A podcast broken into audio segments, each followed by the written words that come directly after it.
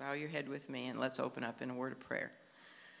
Father, you have said in your psalm that if your people would but listen to you and follow your ways, how quickly you would subdue their enemies and turn your hand against them. We have many enemies in this world, inside our nation and outside our nation, so we, as your people, do want to listen to you and follow your ways and ask your forgiveness for our land ask that you would heal this land of ours that we love so much.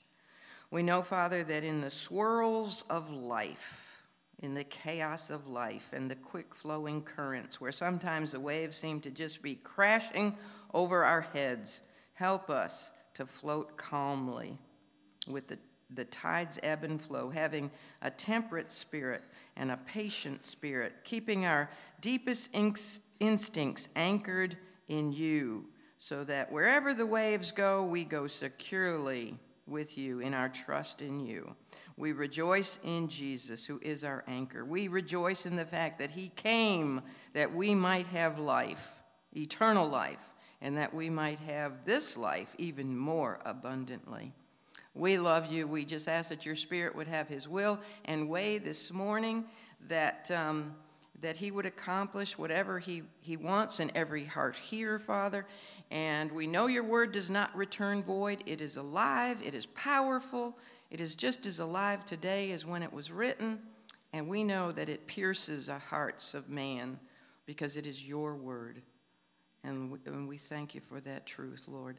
Now just help your servant to speak quickly, clearly. May everything that is said or thought here give honor to your Son, in whose name we pray. Amen. God, the King of the universe, had made conditional promises to his human kingdom subjects in his Mosaic covenant. The Mosaic covenant had conditional promises, and he spelled that out very clearly in Deuteronomy chapter 28. If you read that chapter this week, it's long, but it's succinctly stated it's this. If, if he said to his people, If you will obey my commandments, such as not putting any other gods before me, and not making unto yourself any graven images, you will be blessed.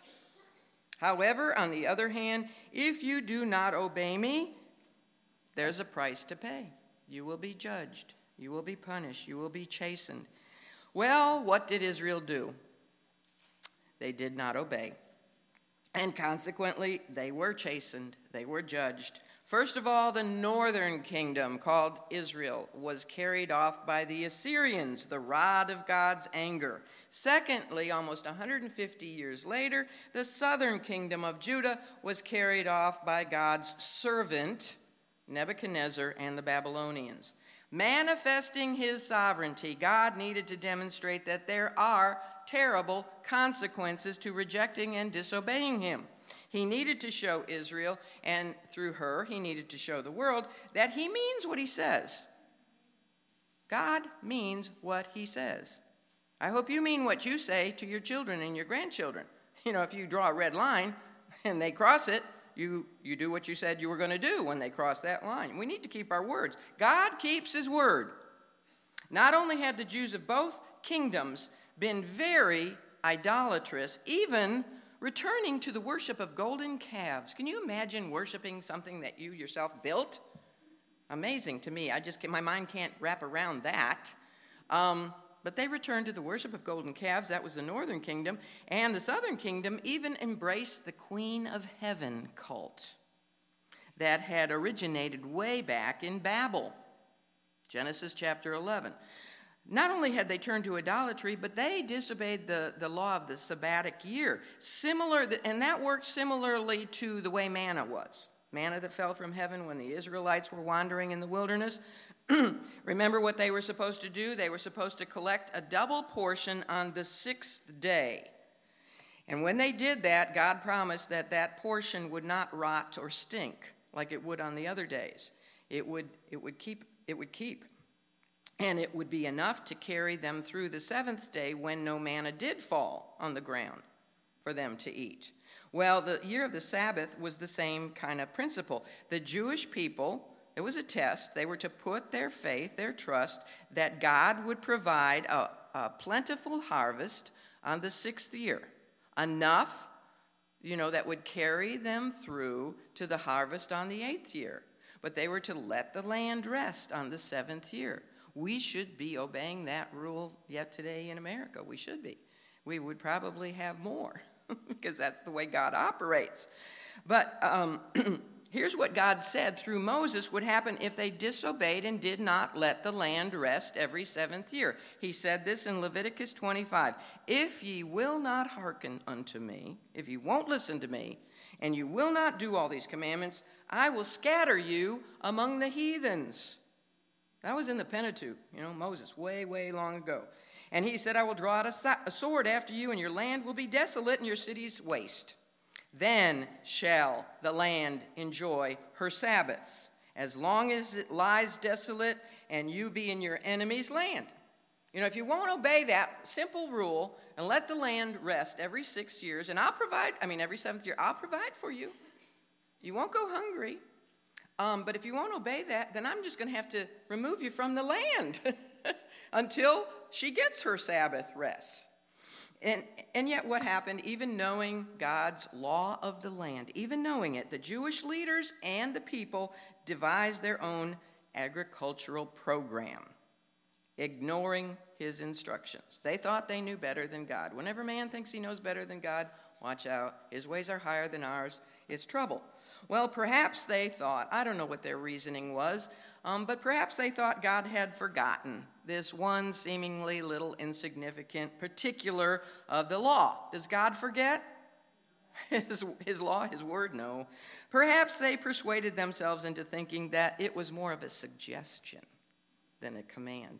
You think people do that today with God's word? Oh, well, he's just suggesting this, you know, doesn't really mean it.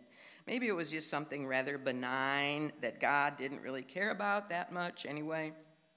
It is totally amazing how capable man is, man generically speaking, how capable he is when it comes to inventing all kinds of excuses and explanations and rationalizations for his disobedience. Isn't it? When you think about it, how they rationalize and deceive themselves into thinking, well, God doesn't really mean that, you know, that's just Paul's opinion. We don't have to do that. All kinds of things. But regardless of all the excuses men come up with, and women, young people, there is a price to pay. Sin has wages to pay, and payday definitely comes. Sometimes later, sometimes sooner, but payday definitely comes to all. People can deceive themselves all they want into thinking that they can continue to live in sin and get away with it. You know, that God will look the other direction if God even exists in their minds. But a sweep of history tells us a completely different story, one that is going to be abundantly clear one day to everyone in the afterlife, when then it's too late. God says, Be not deceived, I am not mocked. Whatsoever a man soweth, speaking of land, whatsoever a man soweth, that shall he also reap. That is just a principle, uh, just like gravity. That is a law of this universe. Whatever a man sows, he will reap one day. Their sin of not obeying the law of the land had gone unpunished for some 500 years. So no wonder they thought, you know, it's no big deal. This is not important to God. Look at how long He's let us go. 500 years he had let that go. But his long suffering, his patience does not negate his justice. His justice will come sooner or later. The fact was, and still is, that God cares very much about every one of his laws, the big ones and the little ones, and he had been keeping track of all of Israel's transgressions. For 490 years, she had been violating the, the law of the land, the Sabbatic law. And that meant how many years did she owe him of rest for her land? How many years? If she had been disobeying it for 490 years, she owed him 70. Why was the captivity 70 years long? That's exactly why. Well, another reason that God took Judah, the southern kingdom, captive by the hand of the Babylonians, besides demonstrating his sovereignty in keeping his conditional promises of the Mosaic Law and the Sabbatic Law. Another reason was to purge his people. We are purged more during times of tribulation and trials and fiery furnaces than any other time, right? That's when we get rid of all the uh, chaff, dross. and so when they were put into the fiery furnace of Babylon, two things happened. The Jews that were really just tares, you know, they weren't really believers, they, they grew further from God, while the true believers got closer to God. And isn't that what persecution does? Don't you think that's what's happening actually in our country today? Now that persecution of Christians is beginning to happen, people are getting off the fence. The tares are just, mm, you know, they're going with the flow. But the real Christians, we're getting stronger.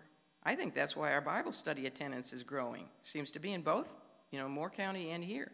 I think people are seeing and they're getting ser- more serious about their faith. So persecution is always a good thing in the long run for the church.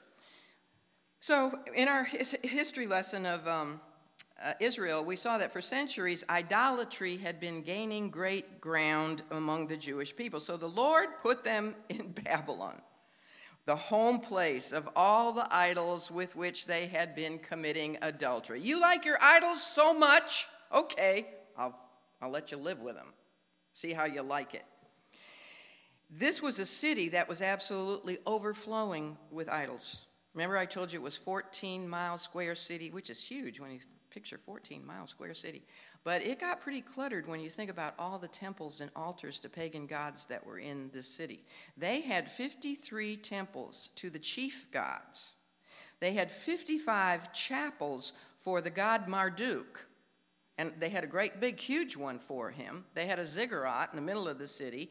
They had 300 um, temples for earthly deities. Now, would you tell me what an earthly deity is? Not quite so sure. Um, I can picture a heavenly deity, but an earthly deity, that to me would be a demon, but they're all demons anyway. 180 altars to Ishtar. Remember Ishtar? What was her original name? Semiramis, the wife of Nimrod, but her name has gotten changed. She's all over the world with anyway, so 180 altars just to her. And then there were 180 altars for Nargal and Adad. Now I didn't have a clue who those guys were. So I had my husband look it up. Nargal was the god of the underworld. Ooh, 180 altars to the god of the underworld? And Adad was the storm god. So I guess when there were storms, you prayed to Adad. And then, just in case they missed any gods or goddesses, they had 12 miscellaneous chapels for gods. So it was a city steeped in idolatry.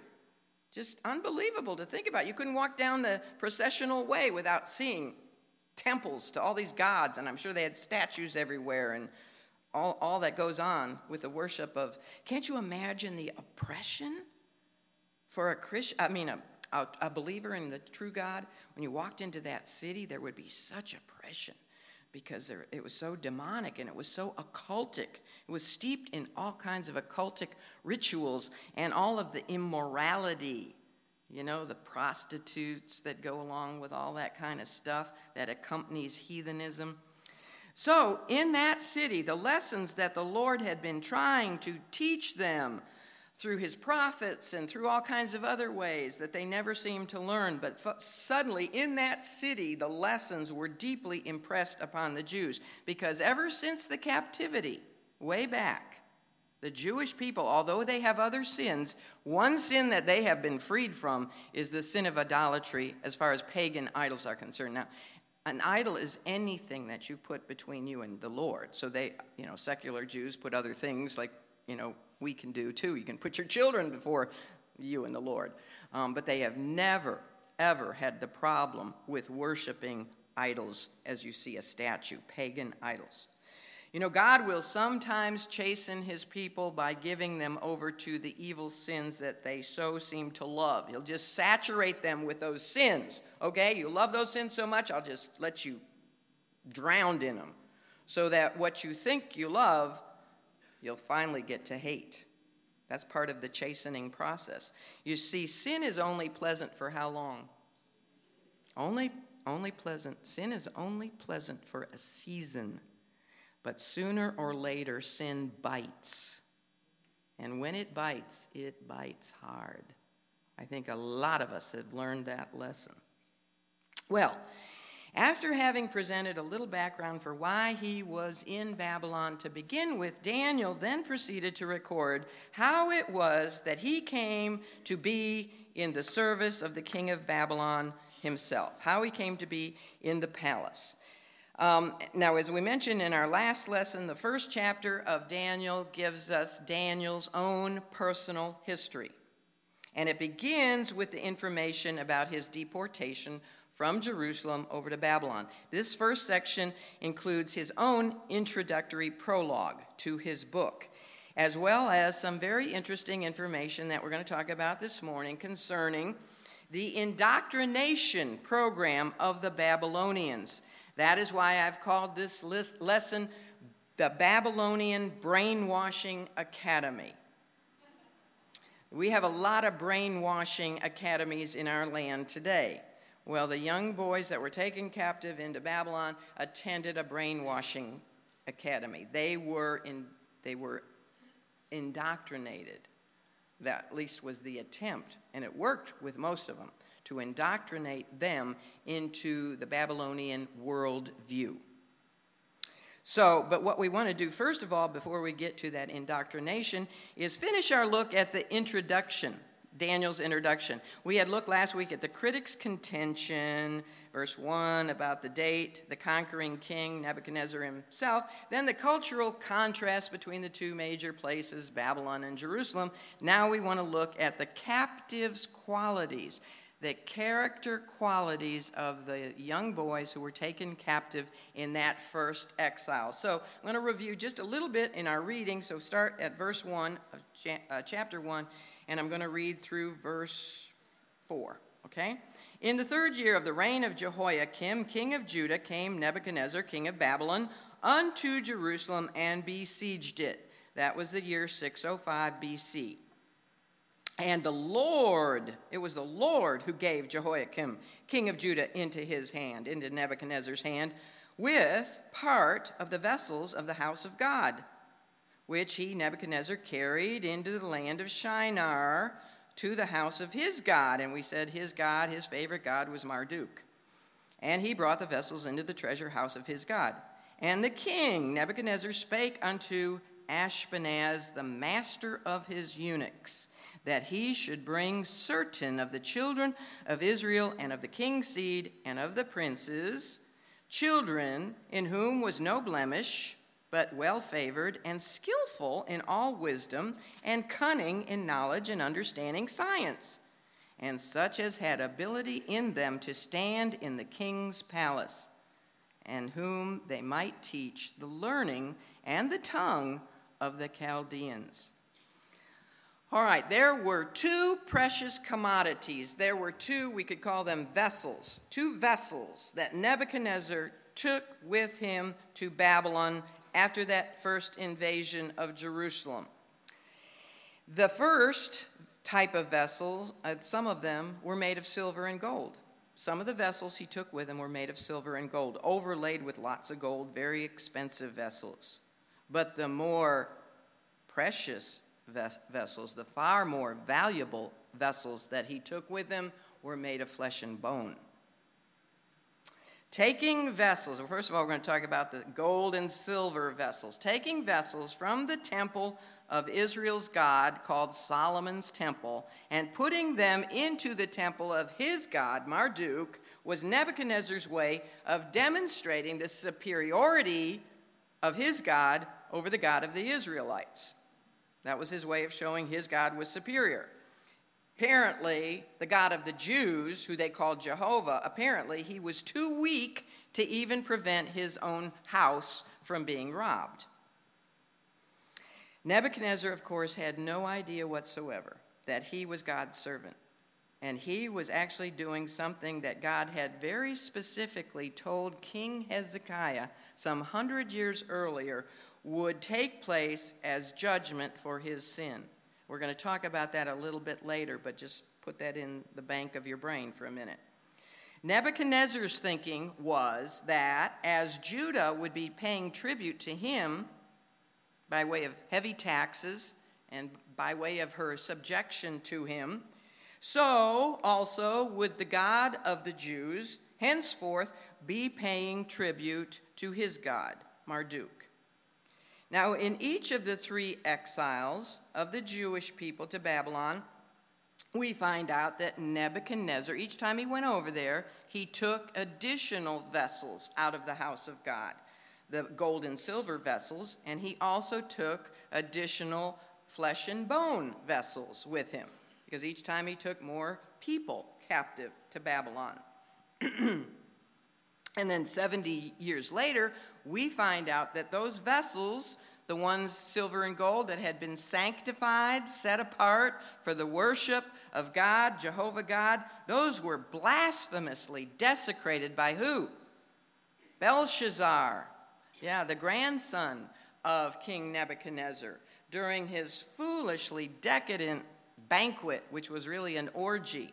And as God had predicted, I mean, when that happened, he'd had it, but he'd also knew this, that this was the time, and uh, he put an end. That very night, the night of that foolish banquet, God put a sudden end to the whole Neo Babylonian empire. It ended that very night. They were conquered that night by the Medo Persians. Now, do you know how many vessels, silver and gold vessels, were taken from the house of God to Babylon? Anybody want to make a guess? Just want to guess, or do you know? 70? Well, that would be a good guess. 5,400. Now, how do we know that? We know that from Ezra. Ezra tells us how many vessels were returned from Babylon when they were allowed to go back after 70 years to Jerusalem. They carried back with them 5,400 vessels. That was a lot of gold and silver, wasn't it? But as I said, Nebuchadnezzar took a, another form of precious vessels, much more precious, and they were the ones that were made of flesh and bone and blood he took a group of approximately 60 young teenage boys. And can you imagine this? He just plucked them, I mean, just took them right out of the influence from their families, from their culture, from their temple, their worship system, their God, everything that they had ever known. Young teenage boys just picked them up, plucked them out, and took them to his capital headquarters in Babylon in order to educate them and indoctrinate them, brainwash them into the Babylonian ways and culture so they'd get a worldview. You know, he wanted to immerse them in the knowledge of the pagan religions and the, the customs and all their mythology and everything. And this was typical of what they would do back in that day. Eastern kings generally would place foreigners in their palaces in order to serve as ambassadors and interpreters and governors because their knowledge of their own culture and their own people would help the king in better understanding the people groups that he had conquered that made good sense. So these young men that Nebuchadnezzar took in that first exile, they were the, the cream of the crop of Judah. And they would be useful to him one day after properly indoctrinated with the Babylonian worldview. He would use those young guys in his administration over the Jews, his administration of Jewish affairs. Maybe one day he'd even send them back to rule over Judah for him once they were his loyal subjects. Alexander the Great of Greece adopted this very same policy of using the most promising youth in his growing empire to serve in his Greek government, regardless of their nationality. It was a benefit for, for them to know the culture and the language and to help the king. All right, so another reason for placing captives in his court is that every time Nebuchadnezzar would look at the captives he had in his palace, it would remind him of his great successes. It was kind of an ego burst booster. Every time he'd look at those Jewish young boys, he'd, you know, puff up his chest and, well, I conquered, the, I conquered Judah. And he'd look at Egyptian young boys, well, I conquered Egypt. And Assyrian young boys, I conquered Assyria. So that was another reason. His plan was to mold these youths from his conquered nations into full fledged Babylonian citizens who were loyal and dedicated servants to him and to his kingdom.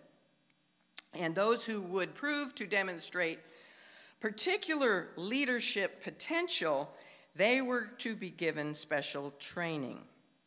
Now, in Daniel 1 3, verse 3, we find that Nebuchadnezzar therefore instructed Ashpenaz, who was the master of his eunuchs, as to five requirements for selecting the Jewish captives eligible for the Babylonian Brainwashing Academy. It's like filling out their college. What do you call it when you apply to a college? Resume? Kind of application, whatever. Filling it out, you know, here's the requirements for this special academy. And the requirements, when we look at them, they really help us to learn a lot more about Daniel, what kind of guy he was as a young boy, and the other guys, Ananiah, Azariah, and Ish, um, Hananiah, Azariah, and Mishael. We find out more about these young men. First of all, they were to be youths. The Hebrew word there, it says children in verse 4, um, so that makes you think that they're little guys, right? But the, the Hebrew word is yeladim. Yeladim. I thought that sounds like yelling.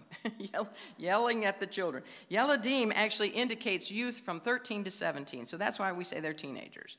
13 to 17. Now that's a good age to indoctrinate some, someone because you know they're already educated to a certain amount. You don't have to start from the basics, but they're still moldable. Like our college, you know, that's when we send them off. Well, 13 high school and then 17 start. I started college at 17. But that's a good age to start molding, brainwashing. And so they were to be teenagers, and they were to be of the royal family of Judah. It says, certain of the children or youth of Israel, and of the king's seed and of princes. So they were to be royalty, nobility. Ironically, although this royalty thing may have been Nebuchadnezzar's requirement, it was actually a fulfillment of God's prophesied, here we go again, his prophesied punishment for sins that were committed by King Hezekiah. King Hezekiah was a good king, but even good kings make mistakes. So we're going to talk about that again a little bit later. Um, and then it says in verse 4, all right, so they're supposed to be between the ages 13, 17, they're to be of the royal seed of Judah, and it says they're to have no blemish. Now that does not mean they couldn't have a pimple or two. um, but it, it, in, the, in the Hebrew, the word for no blemish is mu'un. Mu'un, isn't that a funny word?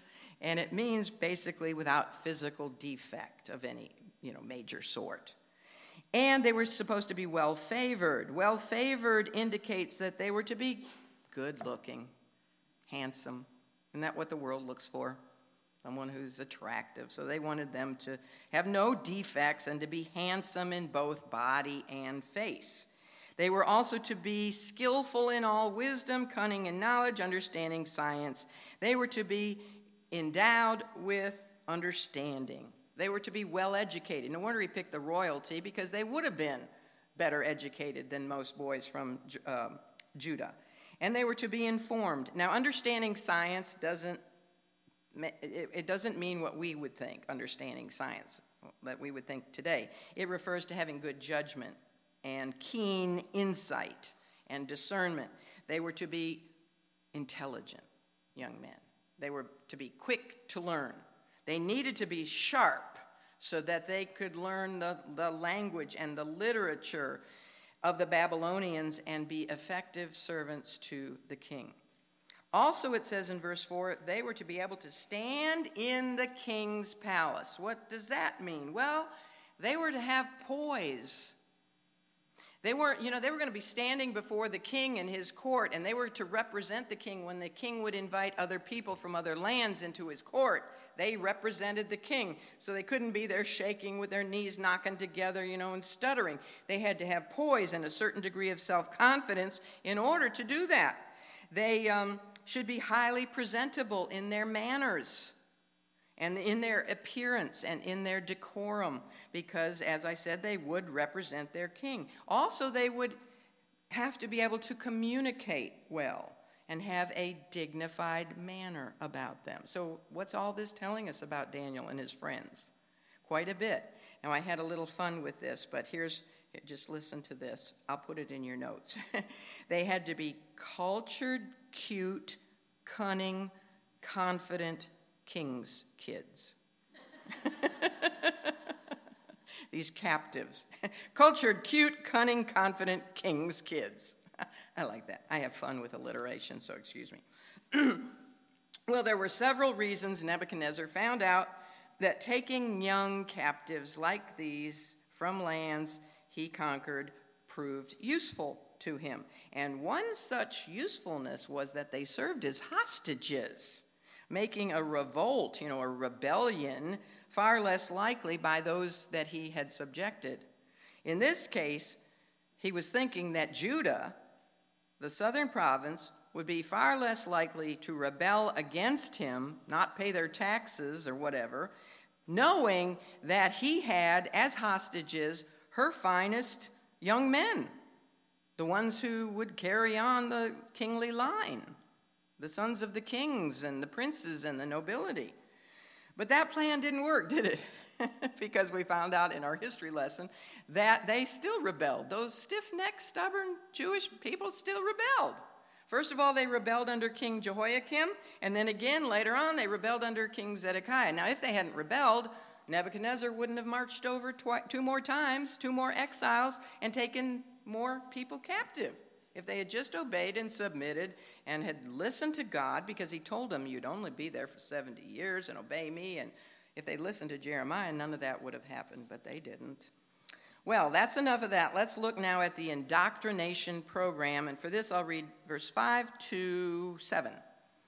It says, And the king appointed them, this is the cute king's kids, appointed them a daily provision of the king's meat and of the wine which he drank, so nourishing them three years, that at the end thereof they might stand before the king.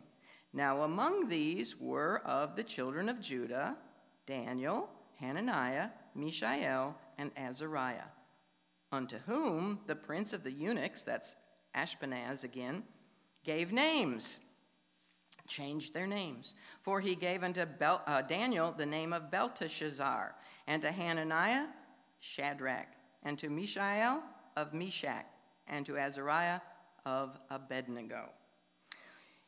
In the denationalization and the retraining program of his future leaders, Nebuchadnezzar had the Hebrew young people educated in the best that Babylon had to offer. And you know, the world does have a lot to offer as far as education. It does. We just have to be discerning, you know, what, what to sift out. But they have, they have a lot to offer.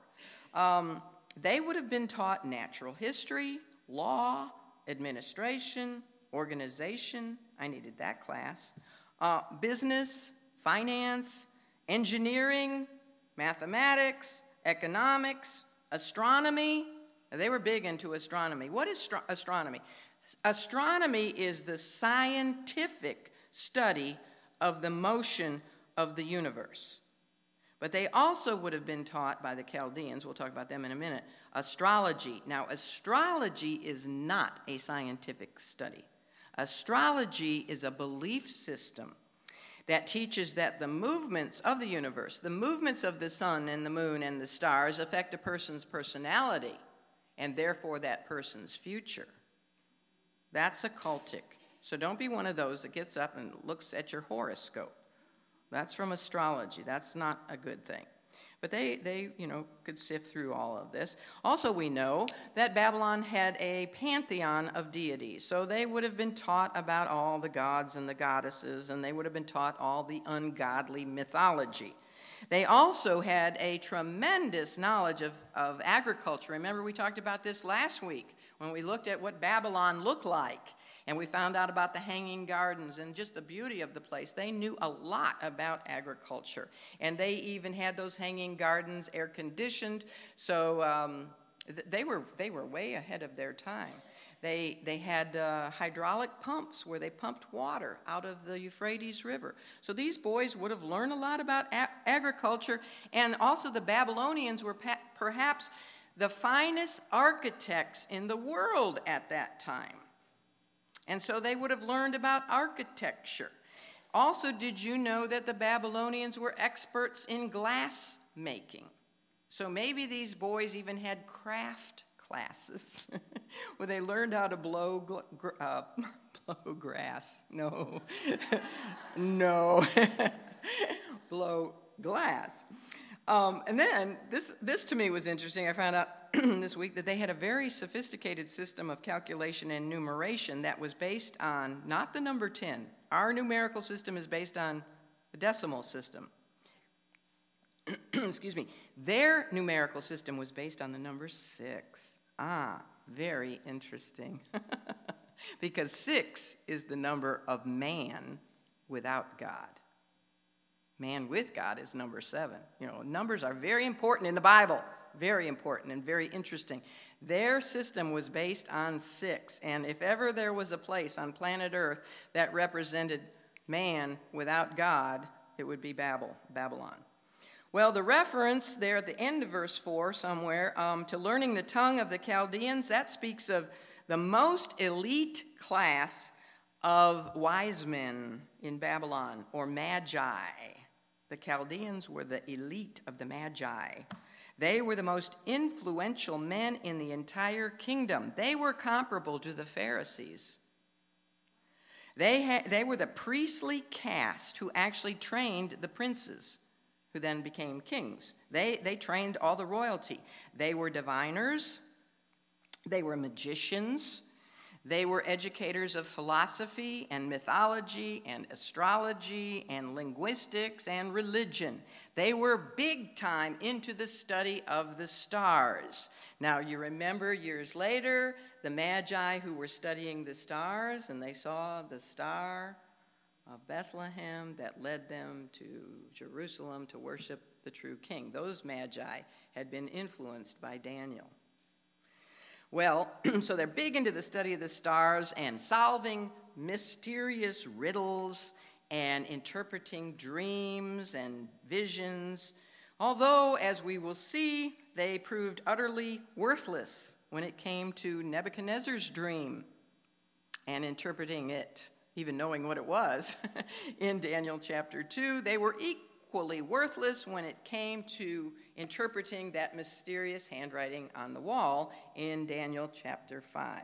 Well, the Bible Encyclopedia tells us that the learning of the Chaldeans would include the old languages of Babylon, which would be the Akkadian language. Now, when they changed their names, the names they, they changed them into are Akkadian names. That was an ancient language. And also, they would have to learn the Syriac language, which is actually in the Bible. If you look at chapter 2, verse 4, look at 2 4. It says, Then spake the Chaldeans to the king in what? Syriac. That's another language that they would have had to learn. And then it says in the Bible Encyclopedia that they spoke two, lang- two dialects of the Sumerians. Remember the Sumer- Sumerians, first civilization ever? And then a certain knowledge of Kassite, which is allied to the Hittite language. I know that means nothing to you whatsoever, but just get this they had to learn a lot of languages. And they, they spoke Hebrew and they would learn Aramaic. I mean, they had to be bright young men, didn't they, to learn all this stuff. The Babylonian Brainwashing Academy was how long?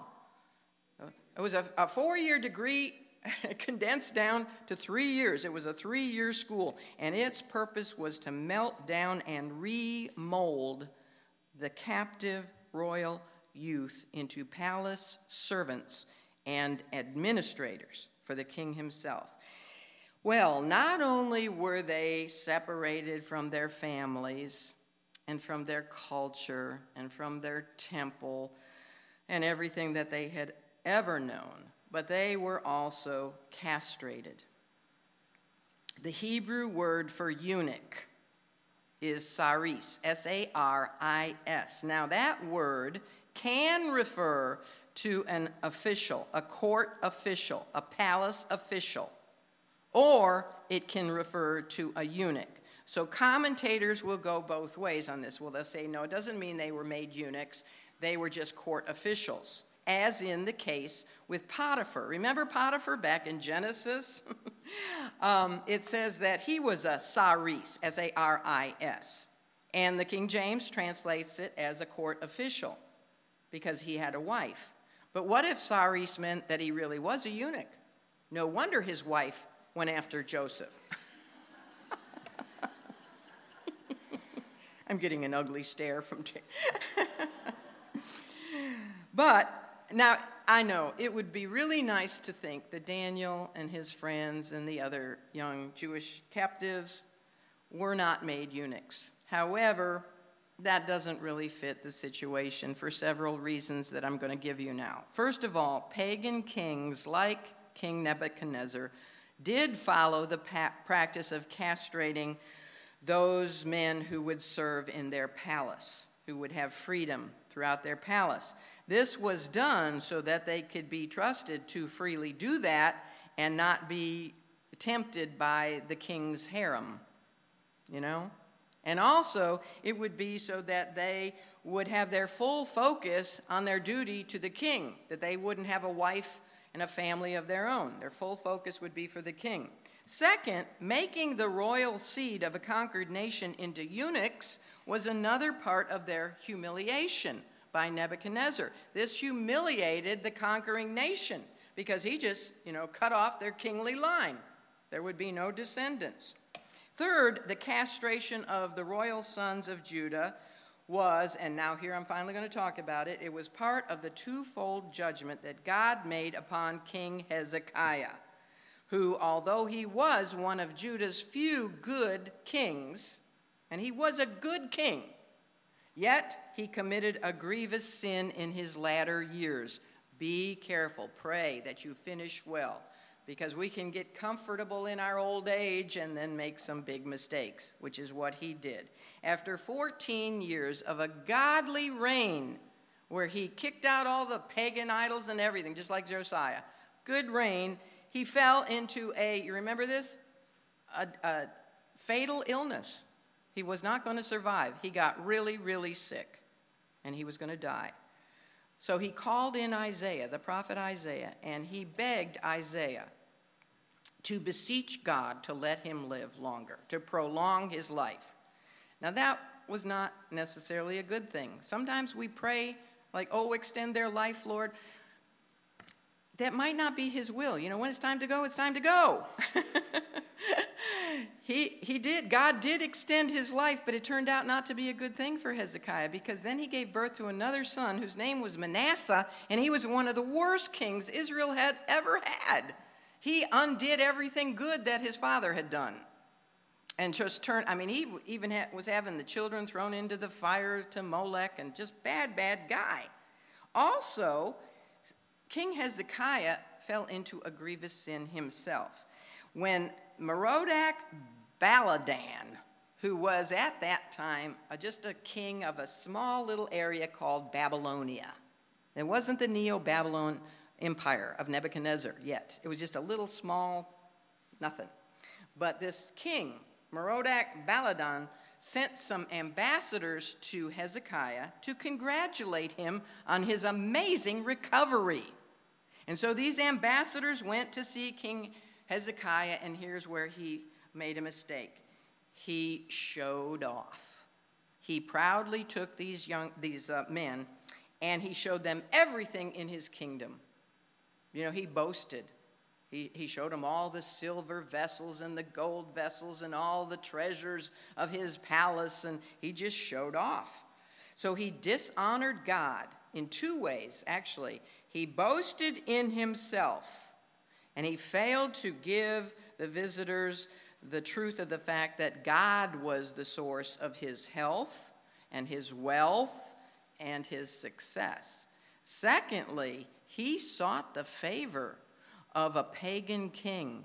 He was actually doing this with the hope of having a future potential ally. Show off to this little Babylonian king, and maybe he'll help me fighting off the Assyrians.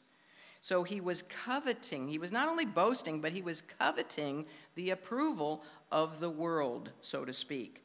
So God pronounced judgment on King Hezekiah. Through the prophet Isaiah, he told the king that all the treasures that he and the kings that had gone before him had collected, not only in their palace, but in the temple, would be removed, and that they would be carried where? To Babylon. Now, this is a hundred years before Babylon is anything to speak of.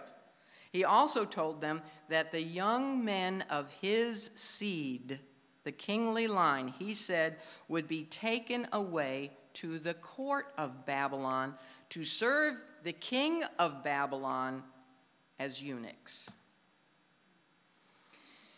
Now, the man under whom Daniel and the other Hebrew captives were placed was Ashpenaz, and he is called the prince of Nebuchadnezzar's eunuchs. In fulfillment of the prophetic judgment on Hezekiah for his boasting, the, that uh, part of the fulfillment was that his future descendants would be castrated and they would serve, they would be in uh, service to the king of Babylon. And that is why I really do believe they were emasculated. And that is why we never read of Daniel getting married. And you and I, we might think, well, that isn't very fair. Why should these young men suffer for the sins of another man. But you know what? That is the way of it. That is the way of it. Do we not all suffer because of Adam's sin? We do. We all inherit the Adamic sin nature. But if you don't think that's fair, well, here's something. If you want to think about fairness, is it fair that we can all be saved? Everybody in the whole world can be saved by way of one man's, the second Adam's, suffering, and death. That's what Paul explains in 1 Corinthians 15 21 and 22. You know, by, by one man's sins, sin, we're all doomed, but good news, by another man's suffering, we can all be saved from our sin. Well, the fact is that Jeremiah pointed out that the captivity of the young men in the first exile was, in a way, a special blessing. Jeremiah said it was a special blessing because they were actually spared from all the horrors that fell on Jerusalem in the next two exiles. Where were they during the next two exiles? When Jerusalem was besieged and people were starving to death and being killed by the sword and uh, dying of all kinds of awful diseases because they couldn't get out of that city for 30 months. Where, were, where was Daniel? He was in the palace of the king safe and sound, and even had the ear of the king. Nebuchadnezzar came to love Daniel.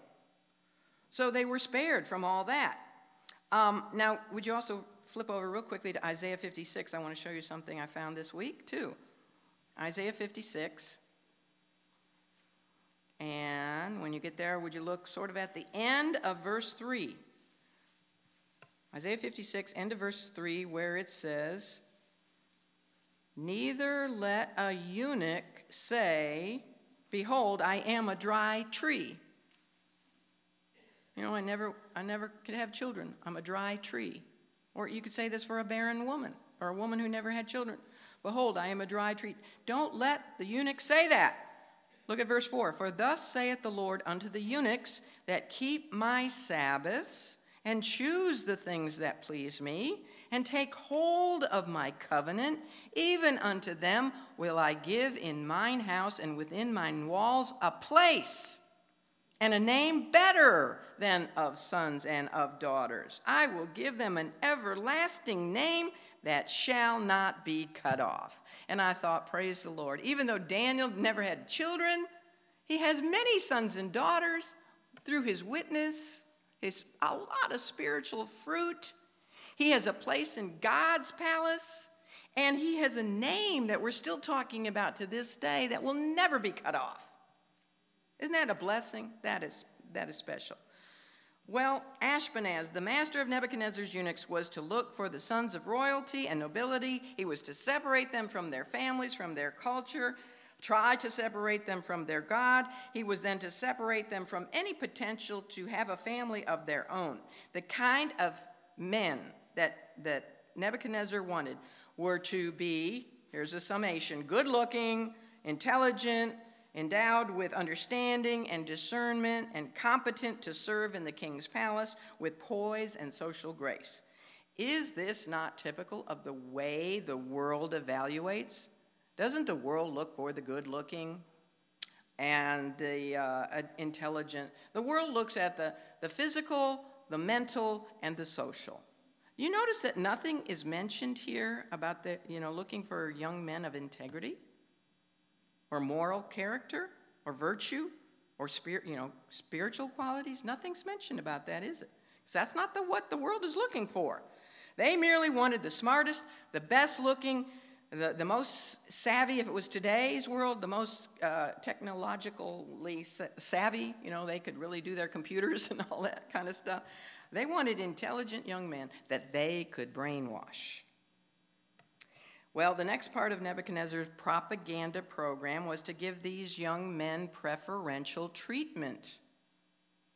Not only was their Academy of Learning located right there, somewhere in that big, huge palace, um, but they were to be served from both the king's meat and the king's wine. They were to, to eat like kings themselves, like the king's kids, the king's children. Now, normally, uh, when, those, uh, when people are taken captives to a hostile nation, they suffer greatly, and one of the main areas of their suffering is their lack of adequate food. Don't you basically think of somebody being in a dungeon, a dark dungeon, and what are they fed? One time a day, maybe they're fed bread and water or some sorry looking pottage with green mold on it and worms in it or something. but you don't think of them eating well, captives at all. But these Hebrew sons of royalty were to be given a very substantial diet. They would eat like the king himself. Now, they would have put before them things they had never eaten before they would have barbecue sandwiches for the first time in their life. I could have ham sandwiches, bacon and eggs, and um, shrimp cocktail, all kinds of things that they had been forbidden to eat over there in Kansas. and now all this spread, and you know it would be gourmet all the way, because this is King Nebuchadnezzar, uh, the wealthiest guy on the earth at that time. Did you know that one of the most basic elements of brainwashing is to create a sense of obligation?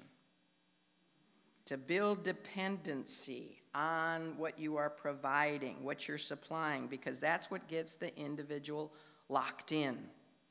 You know, so, so get them locked into what you're giving them.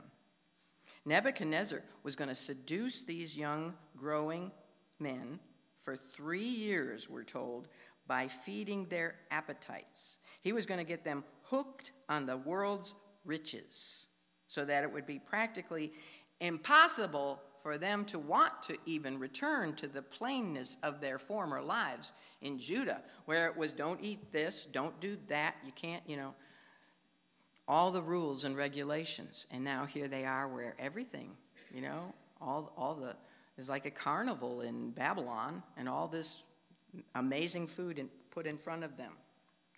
And you know that his food and wine would be the very best. It is in the participation of the world's delicacies that corruption begins. Because that initial bite of that first barbecue sandwich tastes so good that it just demands another bite, right? One bite demands another. It's entering into the world's lifestyle that pollutes man more than the thinking style.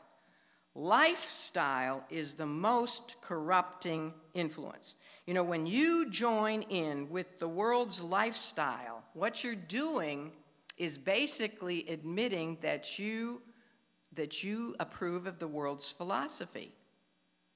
When you do what the world does, when you have convinced yourself that it's okay to to uh, shack up with somebody and go to the bars or whatever it is, do, do what the world is doing, you're basically accepting their philosophy of life, the world's philosophy that there really maybe isn't a God or that he winks at this kind of stuff, you know?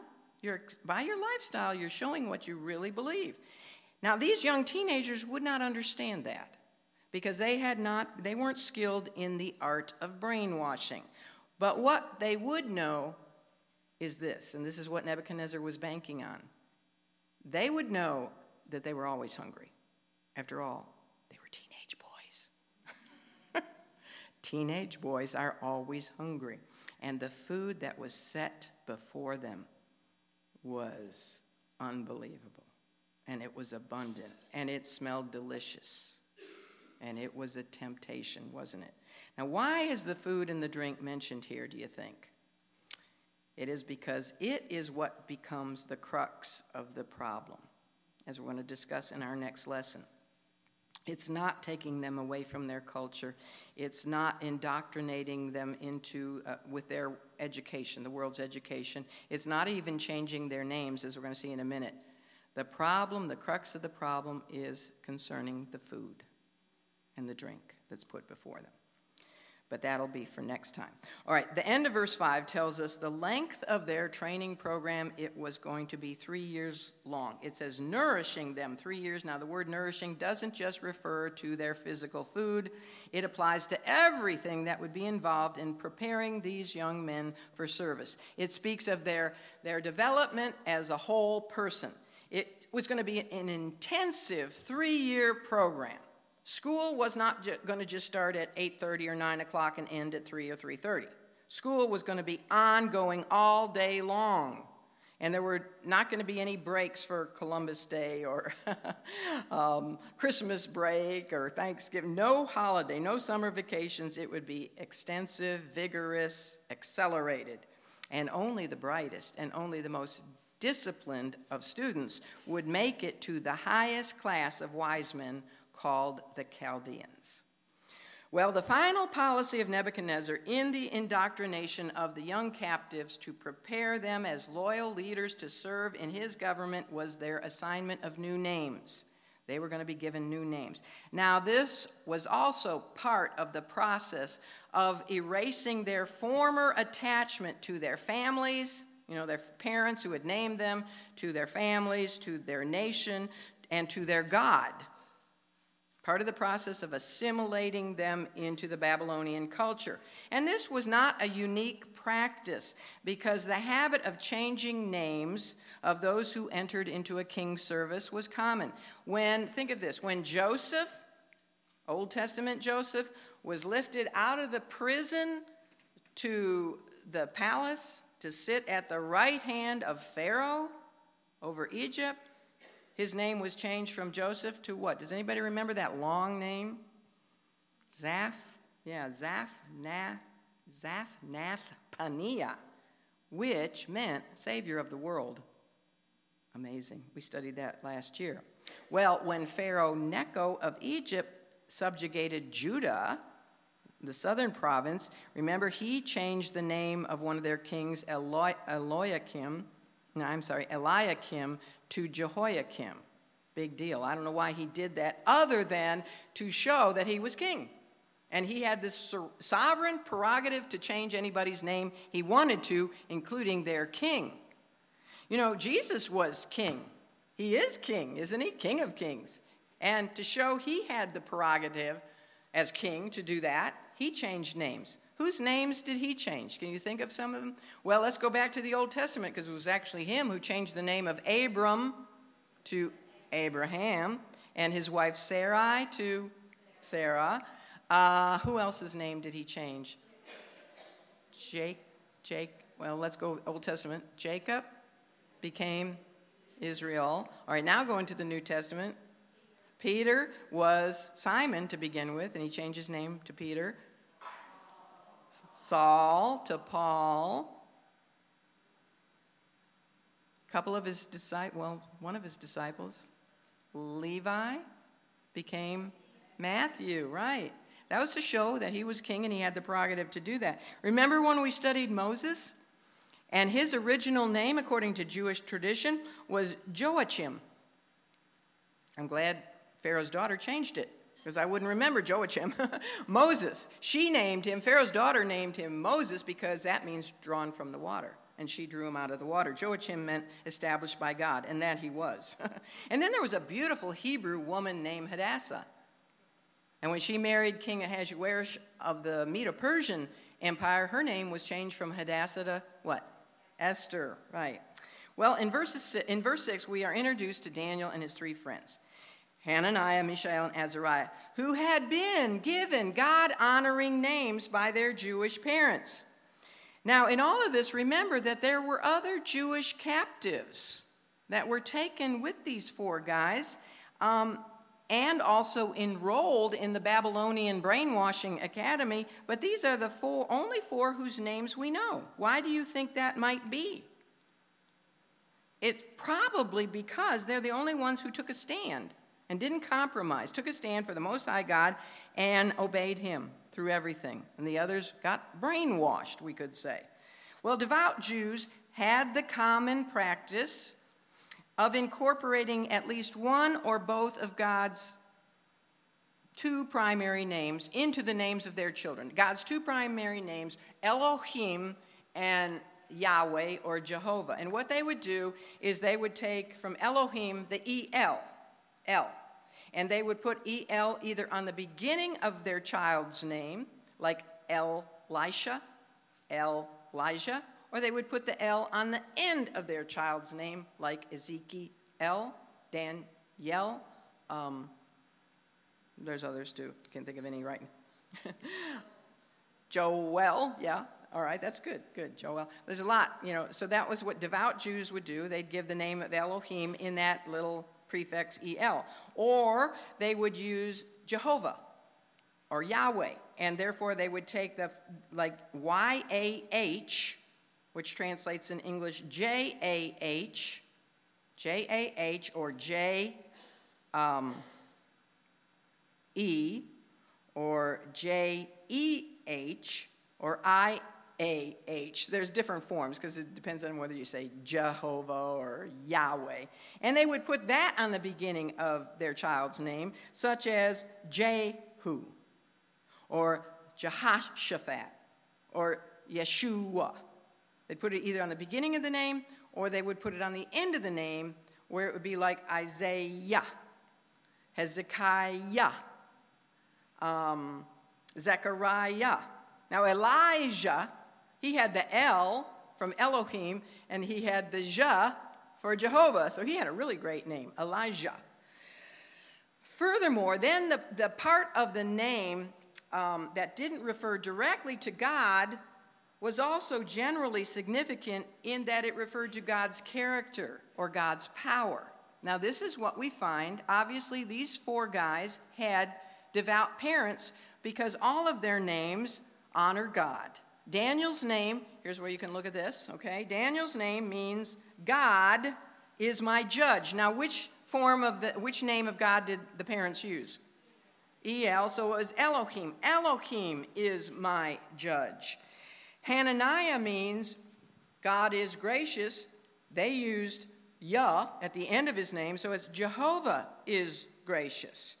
Mishael means who is what God is and their, his parents used Elohim. Mishael. Who is what God is, is a rhetorical question that means basically the answer is no one. No one is what God is, what Elohim is. And then Azariah, his name is Jehovah is my helper, because again, he had the IAH or the Yah. Jehovah is my helper. Now, Ashpenaz, in verse 7, the prince of the eunuchs was assigned the task of renaming these young men. Now, he may have renamed all the Jewish captives. We don't know. Maybe he didn't. Maybe they didn't have devout parents that gave them God honoring names. So I, I, just don't know. But it's interesting to put all four of the Hebrew meanings of Daniel, Hananiah, Mishael, and Azariah together. Because when you do that, it succinctly tells us what God meant to them and what God did for them in their lives spent in captivity in Babylon. And this is interesting.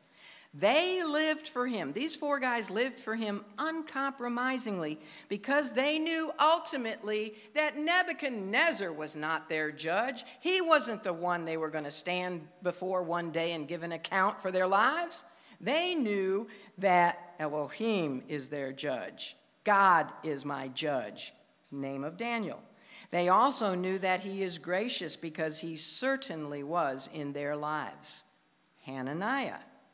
And no matter how many gods and goddesses were worshiped in Babylon, no matter what the Babylonians did to get them to bow to those gods, they understood that no god or goddess made of silver, bronze, gold, stone could even come close to what God is, who is, what Elohim is. All the others are just man made nothing, statues. Well, that's the name of Mishael. And in all of their years as captive servant administrators in Babylon, Jehovah God proved himself to be their faithful helper through many, many difficult trials, so that at the end of their lives they could all say together, Azariah, Jehovah is my helper. Elohim is judge, Jehovah is gracious, no other is what Elohim is, and Jehovah has been our helper always. Great, isn't it? Well, they're pa- pagan Babylonian names, and that's why throughout our study of Daniel, I don't want to use these names. I want to use their devout Jewish God honoring names, but their pagan names were Belteshazzar, that was for Daniel, Shadrach for Hananiah, Meshach for Mishael, and Abednego um, for Azariah. They're not quite so easy to interpret, and there's different interpretations, but I give you what most commentators say. And these names are translated from Akkadian language, and that goes way, way back, so it's kind of difficult. But Daniel's new name, Belteshazzar, meant Baal, or Bel. Another name for Baal was Bel. Bel, protect his life. Hananiah's new name, Shadrach, comes from two words, Sudar and Aku, Aku, A-K-U, was the name of their moon god. So his name translates, and Aku, by the way, was a shortened name for Marduk. And Marduk was another name for Nimrod, right, you got that. So Shadrach means the command of Aku, the command of the moon god. Mishael's Babylonian assigned name was Meshach, which comes from Misha Aku, and I'm sure that Ashpenaz thought he was really clever on this one. He probably patted himself on the back because he just did a little twist from Mishael to Meshach, and he goes from who is what Elohim is to who is what Aku is. And then the last one, uh, Abednego. That was the new name given to Azariah. Now, Abednego means servant of Nebo. Nebo, not Nemo, the clownfish. Nebo was Baal's son. And there's other forms for Nebo, such as Nebo, Nabo, Nego. and that's where Nabopolassar and Nebuchadnezzar come, is from this god, Nebo, who was the son of Bel. So there's the, the difference in their names. Nebuchadnezzar was going to indoctrinate these young men into his world system. He was going to get them to forget or try to get them to forget and to forsake everything about their former lives, especially their God. But the good news was that Daniel and his three friends did not forget. The heathen king, he could change their environment. Think about you and I. We'd have our environment, you know, he, he could change their environment, He could educate them with the knowledge of the smartest men he could conjure up to teach them. He could tempt them with his richest delicacies. He could even change their names, but there was one thing he could not do when it came to these four, and that was changed, change their hearts. I hope there's nothing, nothing in this world that can change your heart. Purpose in our hearts to be true and uncompromising to God. That's what they did, and that's what we're going to look at next time. Their purposed hearts. Let's pray. Jehovah God, you are our judge. Indeed, you are. May we keep that in mind forever and ever, our whole lives, that we're not going to stand before any man, anyone, only you, one day, to give an account of the life that you have given to us. You are the ultimate judge. You are also gracious. We thank you that you are so, so gracious that you sent your only begotten Son to give his life for all of us. For whosoever shall believe on the name of the Lord Jesus Christ shall be saved. It's for everyone across the whole world of all generations. That is so gracious that you took our place on that cross and died for our sins so that we never have to pay the wages of sin, which is death. And who is like you? No one, none. There is none like you. You are the eternal, self self sufficient God. And we praise you for that. There is none like you. And you are a good God. You are a holy God. You are a just God. But you are a loving God, a personal God who wants subjects who love you in return. Thank you for that truth. And thank you that you are our helper always. Always, no matter what trials we go through, the ups and downs, the mountains, the valleys, you are always there to comfort us. Your spirit, your comforter lives within us if we know you, and He does comfort us, help us, and He gives us that peace that passes understanding no matter what is going on in this wicked Babylon of a world we live in. Oh, Father, help us not to compromise, but to grow brighter and brighter in this dark age in which we are living, and to shine for you always. We love you, Jesus, and we pray in your blessed name. Amen. God bless you.